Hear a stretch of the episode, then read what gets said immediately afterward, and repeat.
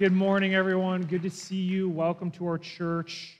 We're going to continue to worship now in God's Word, but before we pray and, and dive into Colossians, I would actually like to read for you from Micah chapter 7.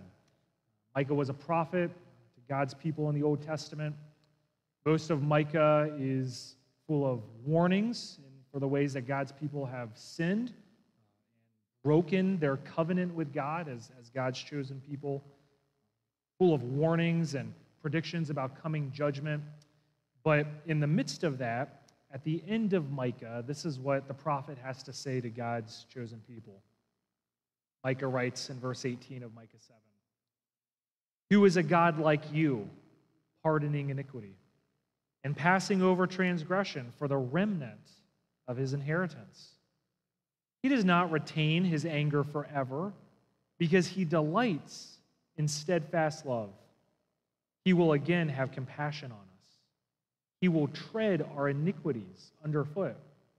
You will cast all our sins into the depths of the sea. You will show faithfulness to Jacob and steadfast love to Abraham, as you have sworn to our fathers from the days of old. I read that for you because, as you know, over the past 48 hours, Israel has been attacked. This is not a new thing in the course of world history. In fact, God even predicted, like what we see here in Micah, that enemies of Israel would continue to attack God's people. I say this just to call on you as Christians to pray for the nation of Israel, to recognize that, yes, the nation of Israel is God's chosen people, that God made promises that involve boundaries and political promises to Abraham that were then passed down to Isaac and to Jacob, that were then passed down to David and to a descendant of David who uh, is said that he will rule presently and physically in Jerusalem someday. These promises have not been completely fulfilled yet. But the Old Testament and the book of Revelation point to the day when they will someday be fulfilled in Israel, in Jerusalem. So I encourage us to be praying uh, for uh, the Israelites, for really all of those who are suffering right now uh, under this violence, but for us not to forsake God's chosen people. He chose them not because they are good, but because He is good. They're not perfect people, but they are a chosen people, and what makes them special is that they were the people through whom God brought the Messiah. God promised to Abraham that through your seed, seed being singular and what Paul described, through your seed, God promised all the nations of the world will be blessed. That seed in Galatians, Paul tells us, is Christ. And so, as we pray for Israel, let's also recognize that only those who are of faith are true sons of Abraham.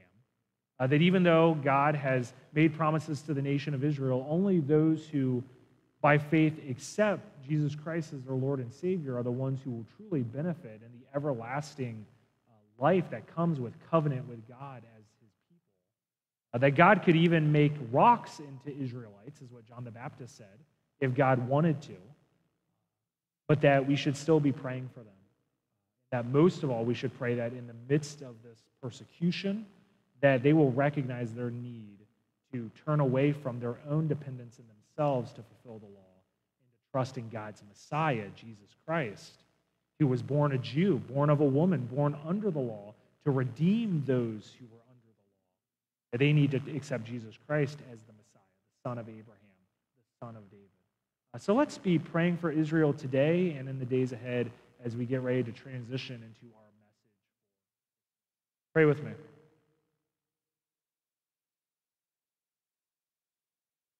Heavenly Father, we don't know why you would have chosen Israel, a nation that didn't even begin as a nation. It began with just one man who couldn't have kids. We, can't imagine why you would choose to make him and uh, his descendants your chosen people.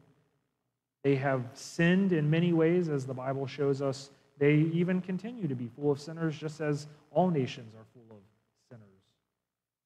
Yet, Lord, by your grace and your mercy, you chose to give your promises specifically to them and through them so that in, your, in their weakness, your strength would be shown. Heavenly Father, I pray that you continue to show your faithfulness to the nation of Israel, but that in the midst of this trouble that they are experiencing, that they will recognize their need for a Savior in your Son, Jesus Christ, the Messiah that was promised in Isaiah 53, the Son of David that was promised in 2 Samuel 7.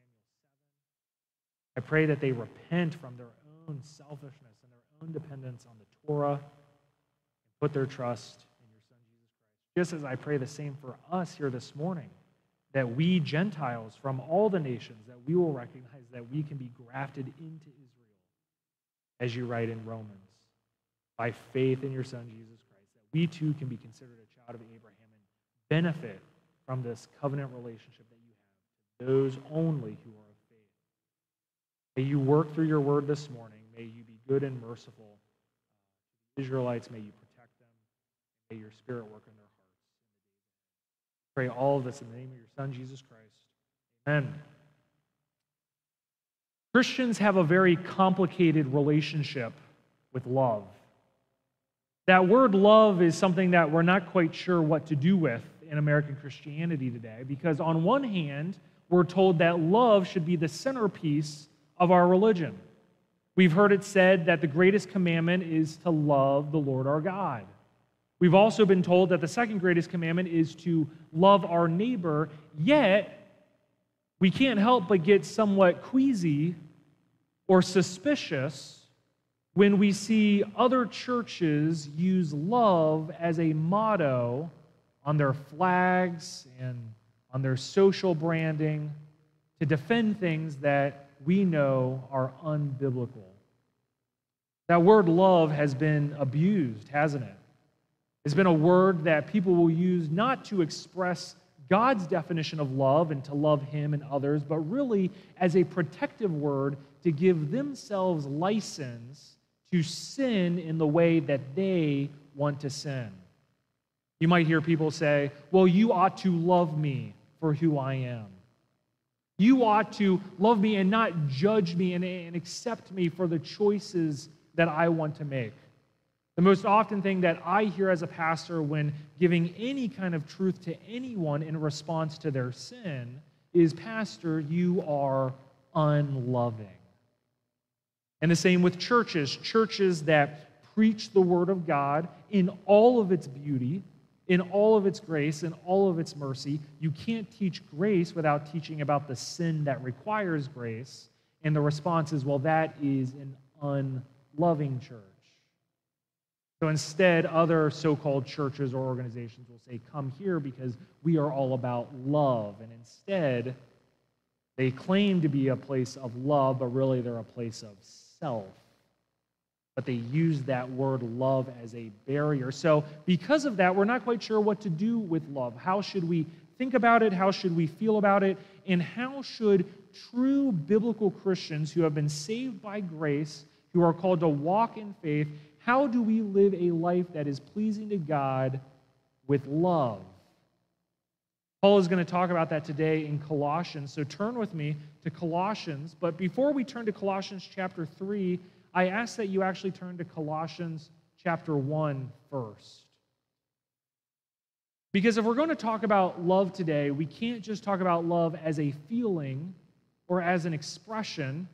Despite what others may tell you, love is not subjective. You don't get to define love for yourself. You don't get to have your own personal opinion about what you think love should be. The only definition, definition of love that matters is the definition that the Bible gives in the context in which love is put.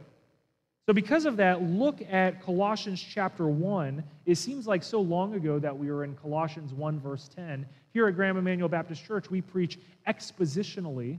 That's another way of saying that we preach verse by verse through, through an entire book or letter of the Bible to expose the intended meaning of that work in the way that it was intended to be received by the biblical audience. Because of that, though, sometimes we forget as we spend a year on a book that only takes four minutes to read that this is a united message. Every verse, every line, every command that Paul gives, every big idea that we go through on Sunday morning is connected with an overall message that Paul is giving to Christians, which we'll be reminded of if you look at verse 10 as we talk about love. Because in verse 10, you remind yourselves that Paul, his purpose in writing to the Colossians, was so that they would walk in a manner worthy of the Lord. The imagery was of the scales. Remember that if you were to put a piece of gold on a scale, that would tip the scale, and you would have to put a measurement of proper value that would show the worth of that gold in order to balance out the scales. In the same way, Christians are called to reflect the power of the gospel, the beauty of the grace of God in their life, to reflect that in their actions. So Paul says that you are to walk in a manner worthy of the Lord. The question is, how do we know that we're doing that? How do we know, as we think about love, that we are actually walking in a manner worthy of the Lord? In Colossians chapter 2, in the beginning of Colossians chapter 3, Paul focuses on faith.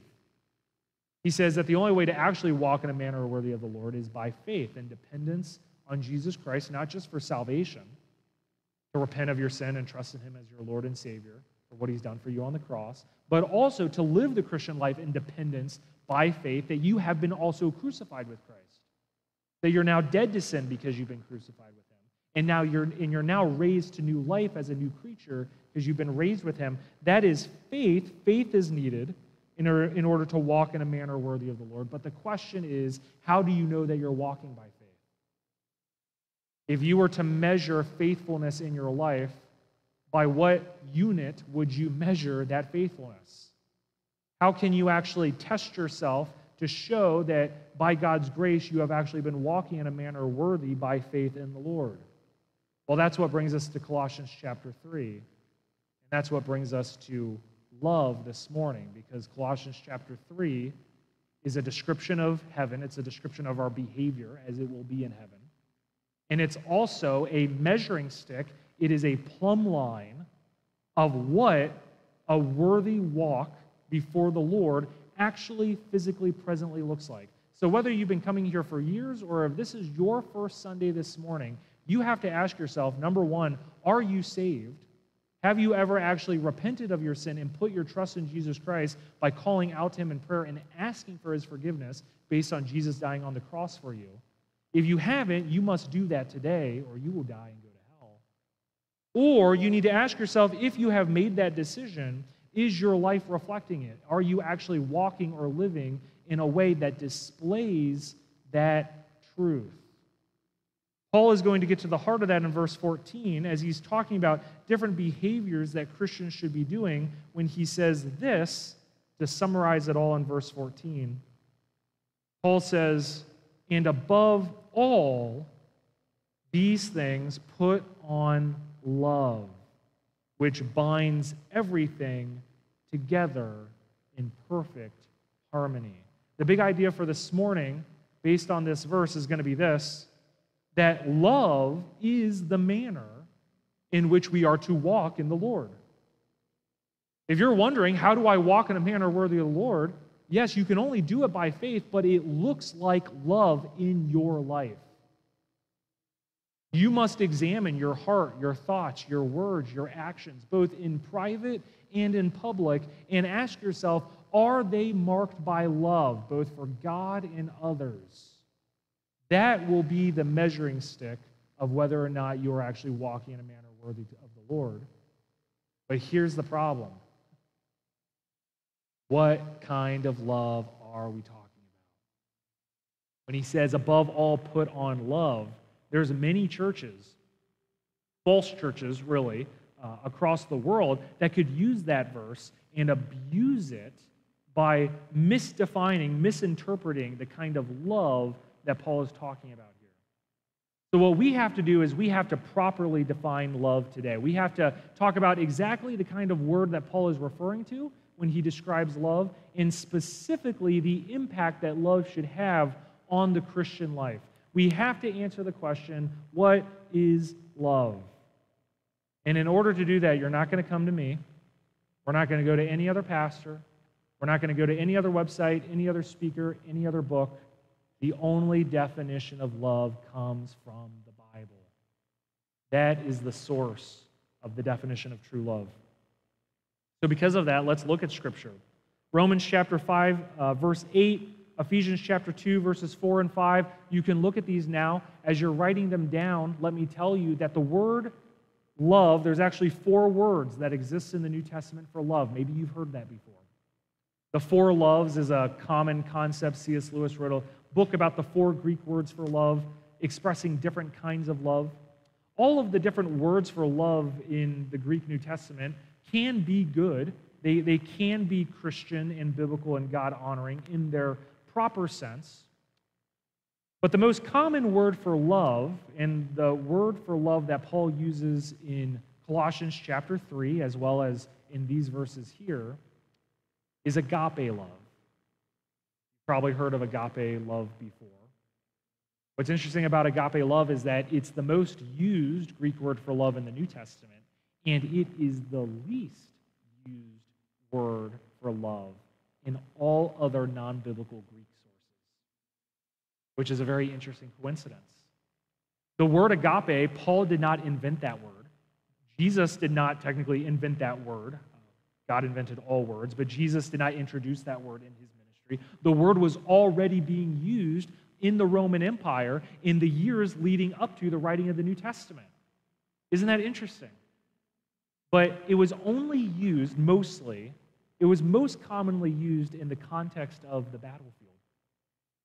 The word agape love was most often used to describe the kind of love shown by a soldier for his comrades, fighting on their behalf, even dying for them.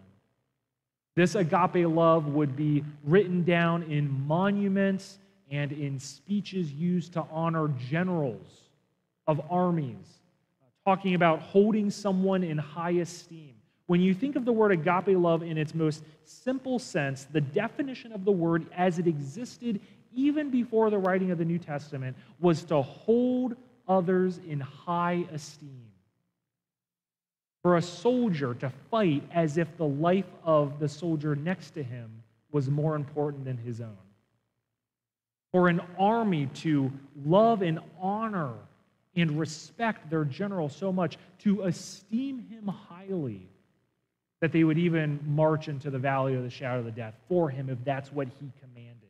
To esteem him highly is what agape love means in its basic sense. And it's that root meaning that the Bible uses to describe Jesus and Christian love. Because unlike the other uses of love that often refer to feeling, which there's nothing wrong with feeling, What's different about agape love is that it transcends feeling and deals with action. Agape love refers to the will. It refers to maybe not something that you feel like doing, like jumping on a grenade, but it's something that you choose to do because of the way that you esteem others as higher than yourself. It's connected with action. You can't leave this morning without missing that point. That the kind of love that's being described in Colossians 3:14 is a love of action. It is a love that chooses to do what is in the best interest of others because you're esteeming them as higher than yourself. We see that pattern in the Bible in these verses, don't we? But God shows his love. Not just God feels his love or he tells us he loves us, but he shows his love for us that while we were still sinners, Christ died for us. Very famous verse. The same in Ephesians chapter 2, verses 4 and 5. God, who is rich in mercy, because of the great love with which he loved us, even when we were dead in our trespasses, he made us alive together with Christ. By grace you have been saved.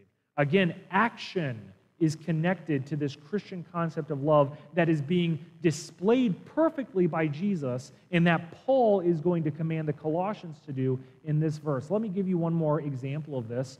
Paul in Galatians, similar to Colossians, talks about how he's crucified with Christ, he's dead to sin, by faith being crucified with Christ.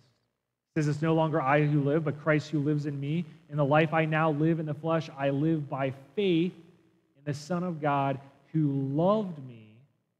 But he didn't just love Paul, he also gave his life for Paul, for you and for me and for anyone. Love is connected with an action. Love is an attitude of esteeming others as higher than yourself, which results in you acting like it expressing tangible, seeable love that can be shown. All these notes that I'm giving you, by the way, I've given you the big idea. This can go under the general background section of your notes if you haven't done that already. But now that we've defined what love is in this verse, the kind of love that we're supposed to put on, let's talk about the implications of love in the Christian life. What is love actually supposed to do practically for us as Christians in order to walk in a manner worthy of the Lord. Let's talk about the first point. Love is the means of obedience. You cannot separate love from obedience. People often say, Well, I, I really do love God, Stephen, but it's not reflected in their behavior. Well, you're a liar, is actually you can't claim to love someone with the Christ like agape kind of love that you're called to love them with if you are not actually prioritizing Him in your life with your attitude, thoughts, words, behavior. Your actions reflect what you love. Therefore, love is the means of obedience. Let's actually look at the first phrase in verse 14 to kind of explain where we're coming from with this point. Not that I'm just drawing it out of thin air.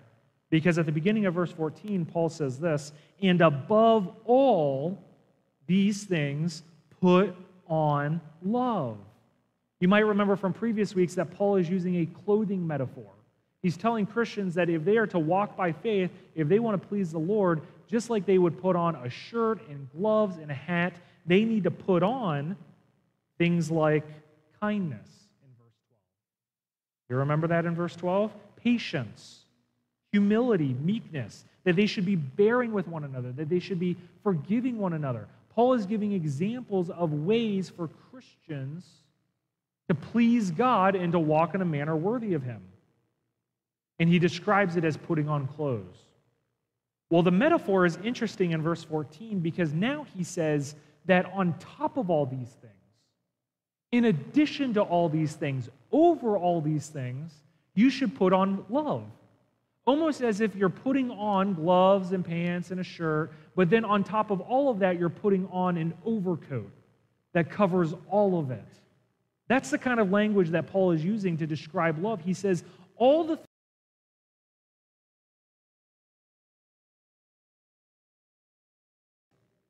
There's no such thing as obedience to God that is separated from love to God. There's none.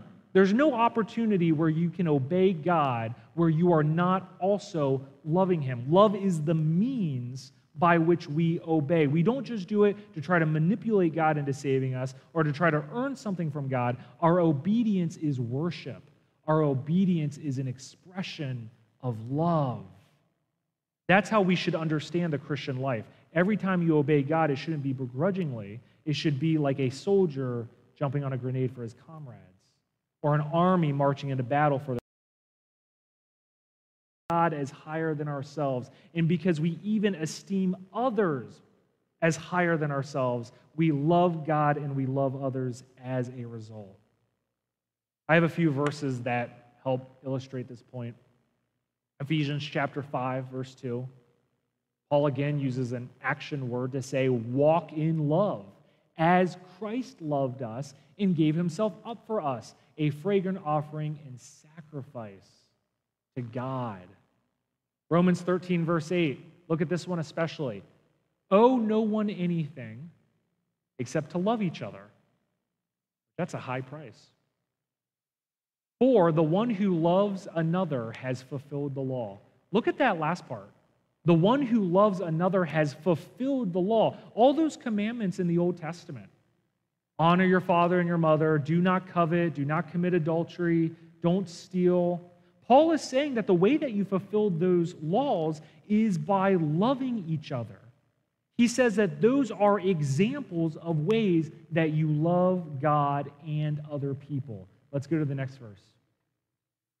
Galatians 5, verse 6. For in Christ Jesus, neither circumcision nor uncircumcision, another example of the law, counts for anything but only faith working through love. If you want to live a life by faith in this earth for the Lord, if you want to display your faith in Christ for all the world to see, which you should if, if you are a genuine believer, the only way to do that is by having agape love for God and agape love for others. And the specific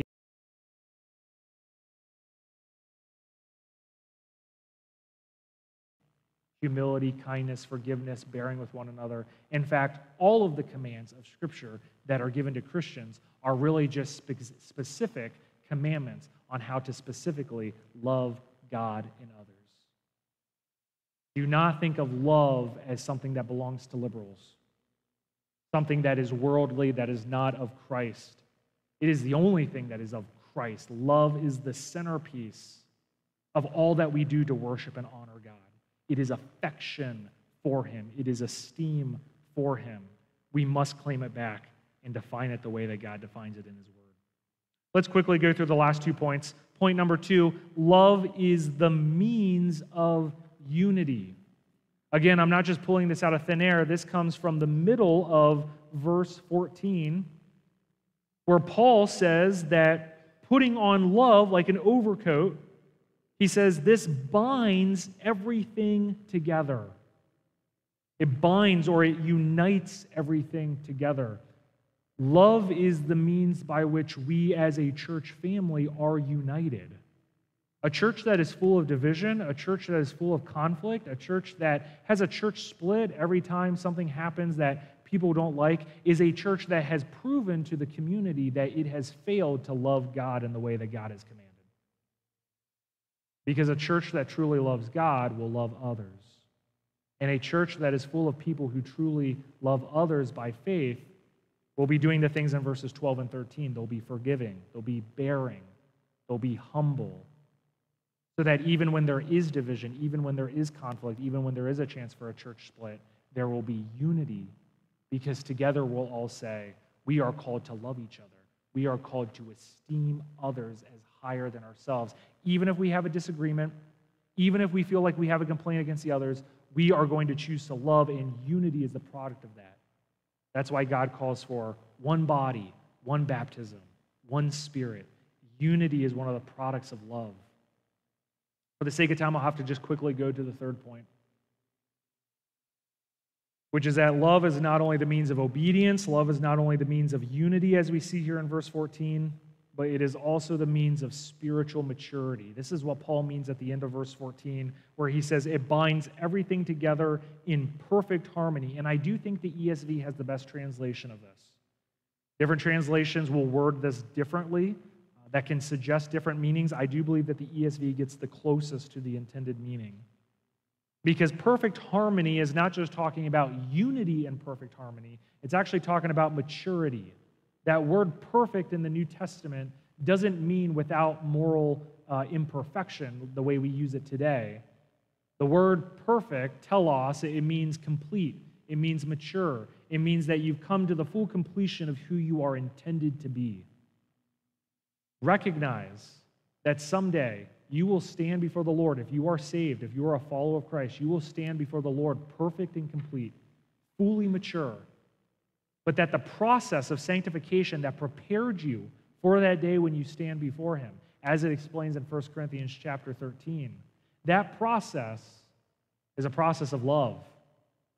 That we are called on this life as we are being prepared for our home in heaven we are called in this life to learn how to love God, to find every opportunity in our life to love God in our devotion and obedience to Him. Because someday we'll be loving Him for eternity. Therefore, we should be practicing a love for Him now, temporarily on this earth.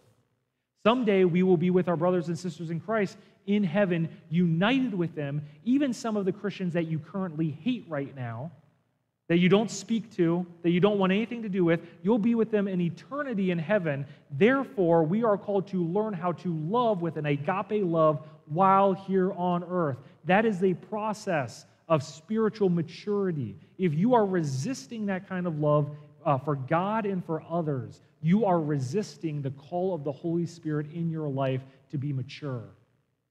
You are resisting the process of sanctification in your life to be prepared for your eternity in heaven.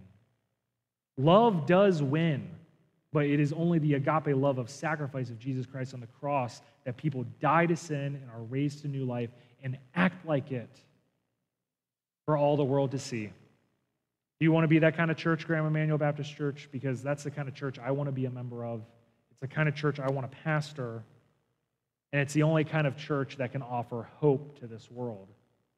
Because in 1 Corinthians 13, the three words that Paul ends with are faith and hope and love. And in order for this world to have hope, it can only have the true biblical version of love displayed by Christ and hopefully Christians. So let's display that love for the sake of unity, obedience, and maturity Pray with me.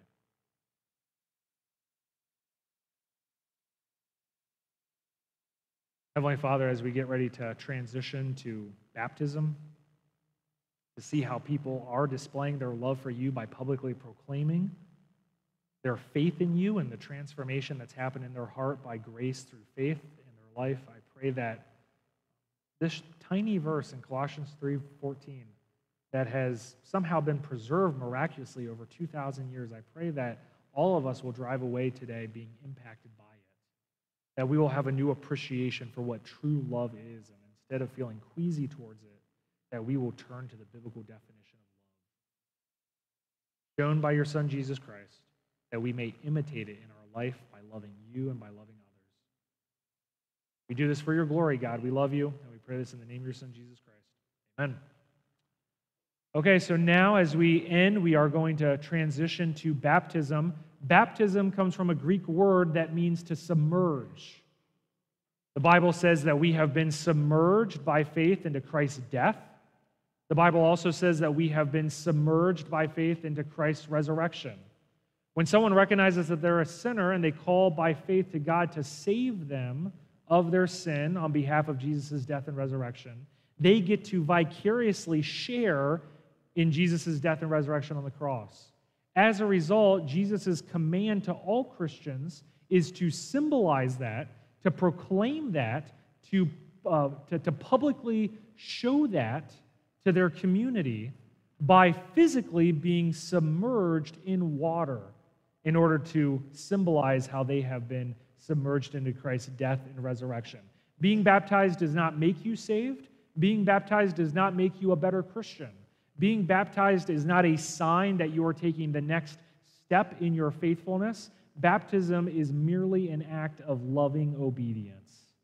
It's an opportunity to share with friends and family and neighbors what Christ has done in your life. So maybe you're here only because you know someone who's getting baptized.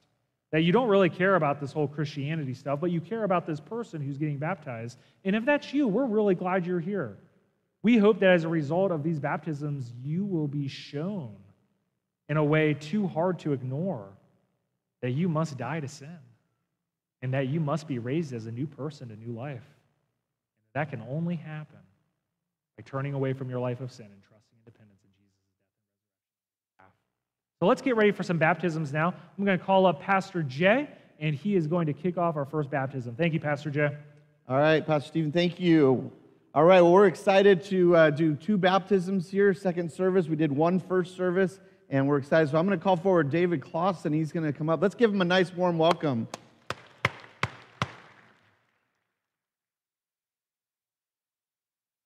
Don't drop that in there. All right. Why don't you let me hold that for you?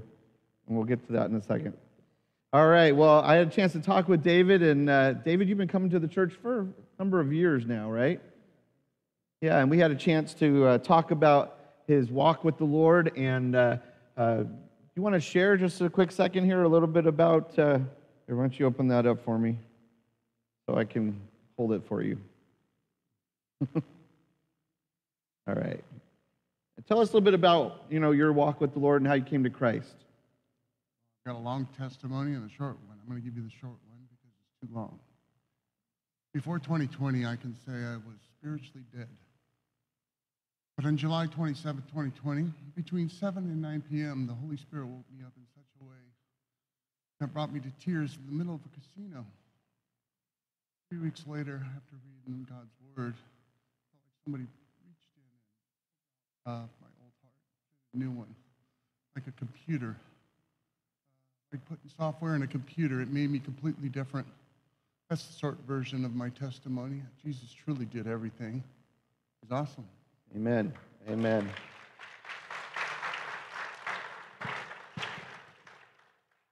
Thank you for sharing that. You know, it is really amazing to see how God does come in and change people and bring them to new life in Christ. And we sang about that earlier, we talked about that, and uh, it's obvious. And then the opportunity to show, share that with the church by obeying the Lord's command to be baptized. Now, David and I talked, and he understands that baptism doesn't save you. Is that right, David? Yeah, baptism is an outward expression of the inward change that has happened in his heart that he just testified to. And so it is an act of obedience, but it's also a way to tell all of you and really the whole world that he is a follower of Jesus Christ and that he wants to follow God and follow the word of God and, and follow the steps of Christ. So he's doing that now by being baptized. Um, and so we're going to have Jim Hopkins pray for David. And uh, Jim, go ahead. I met David uh, when he first came to the church, and being a former uh, Pentecostal preacher, I understood where he was coming from when he said, The Spirit of God led me here. And I said, What do you mean? He says, Well, it woke me up in the middle of the night and told me about the things that I needed to do to be saved. Well, I thought, kindred spirit here, because God leads each and every one of us to this place. And this young man, I'm old, he's young, he is so hungry for the word. And he is, uh, he would always be early for men's Bible study, sitting out in his car, reading the Bible, he'd come in and ask a thousand questions before everyone got there. That's the hunger that this young man has for God. So let's pray. Father, thank you so much for bringing David to us. You led him, you guided him to this church, this body of believers for a reason, and we're so thankful for it. We're thankful for this day that he has chosen to be buried with you in baptism. And I ask, Father, that you will give him the courage, the strength, and the anointing to walk in the newness of life and uh, give you honor and glory in all that he does. In Jesus' name, amen. Thank you, Jim. Well, David, because you've accepted Jesus Christ and uh, you put your faith in him, I baptize you now in the name of the Father and of the Son and of the Holy Spirit. Amen. Congratulations. Congratulations. All right.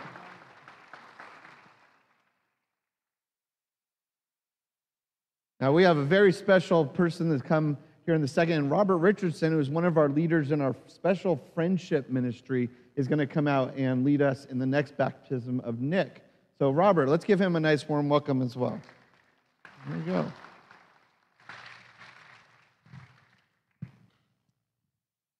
Want to introduce him? Okay, this is uh, Nick, and he's been coming to Friendship Ministry for uh, about three or four years. Three years? Five or six years? Okay, long time. And uh, he's got a lot of family here that's come to see him and friends.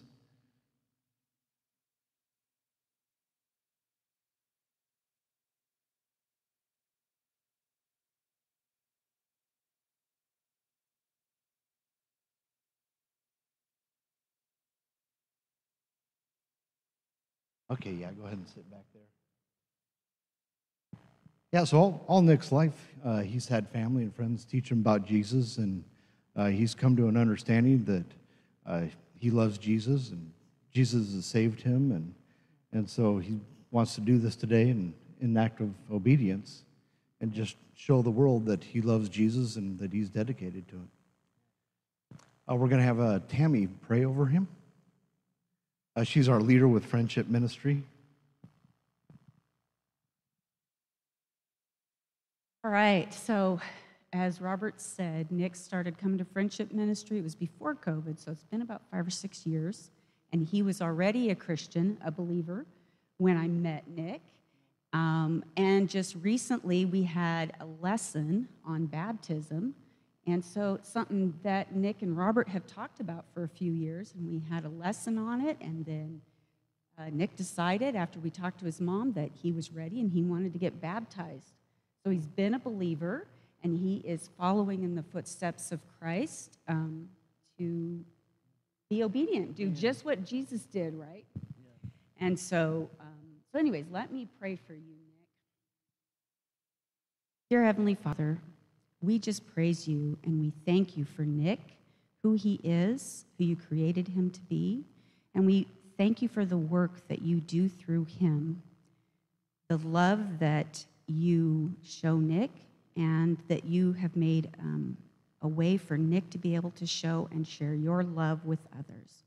So we just pray for Nick to continue to grow in his faith and his understanding of you, Lord. And we pray that he continues to be obedient to your word and to share your love with the people that he meets. And um, we pray all this in Jesus' name. Amen.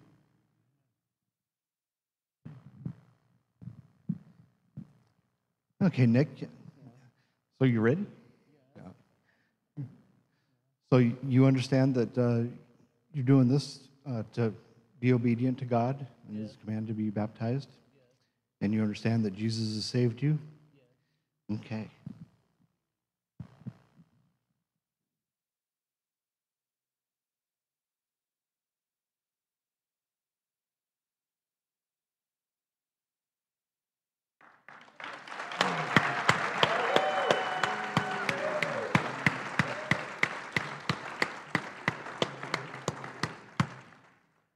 All right, congratulations, Nick. That's terrific.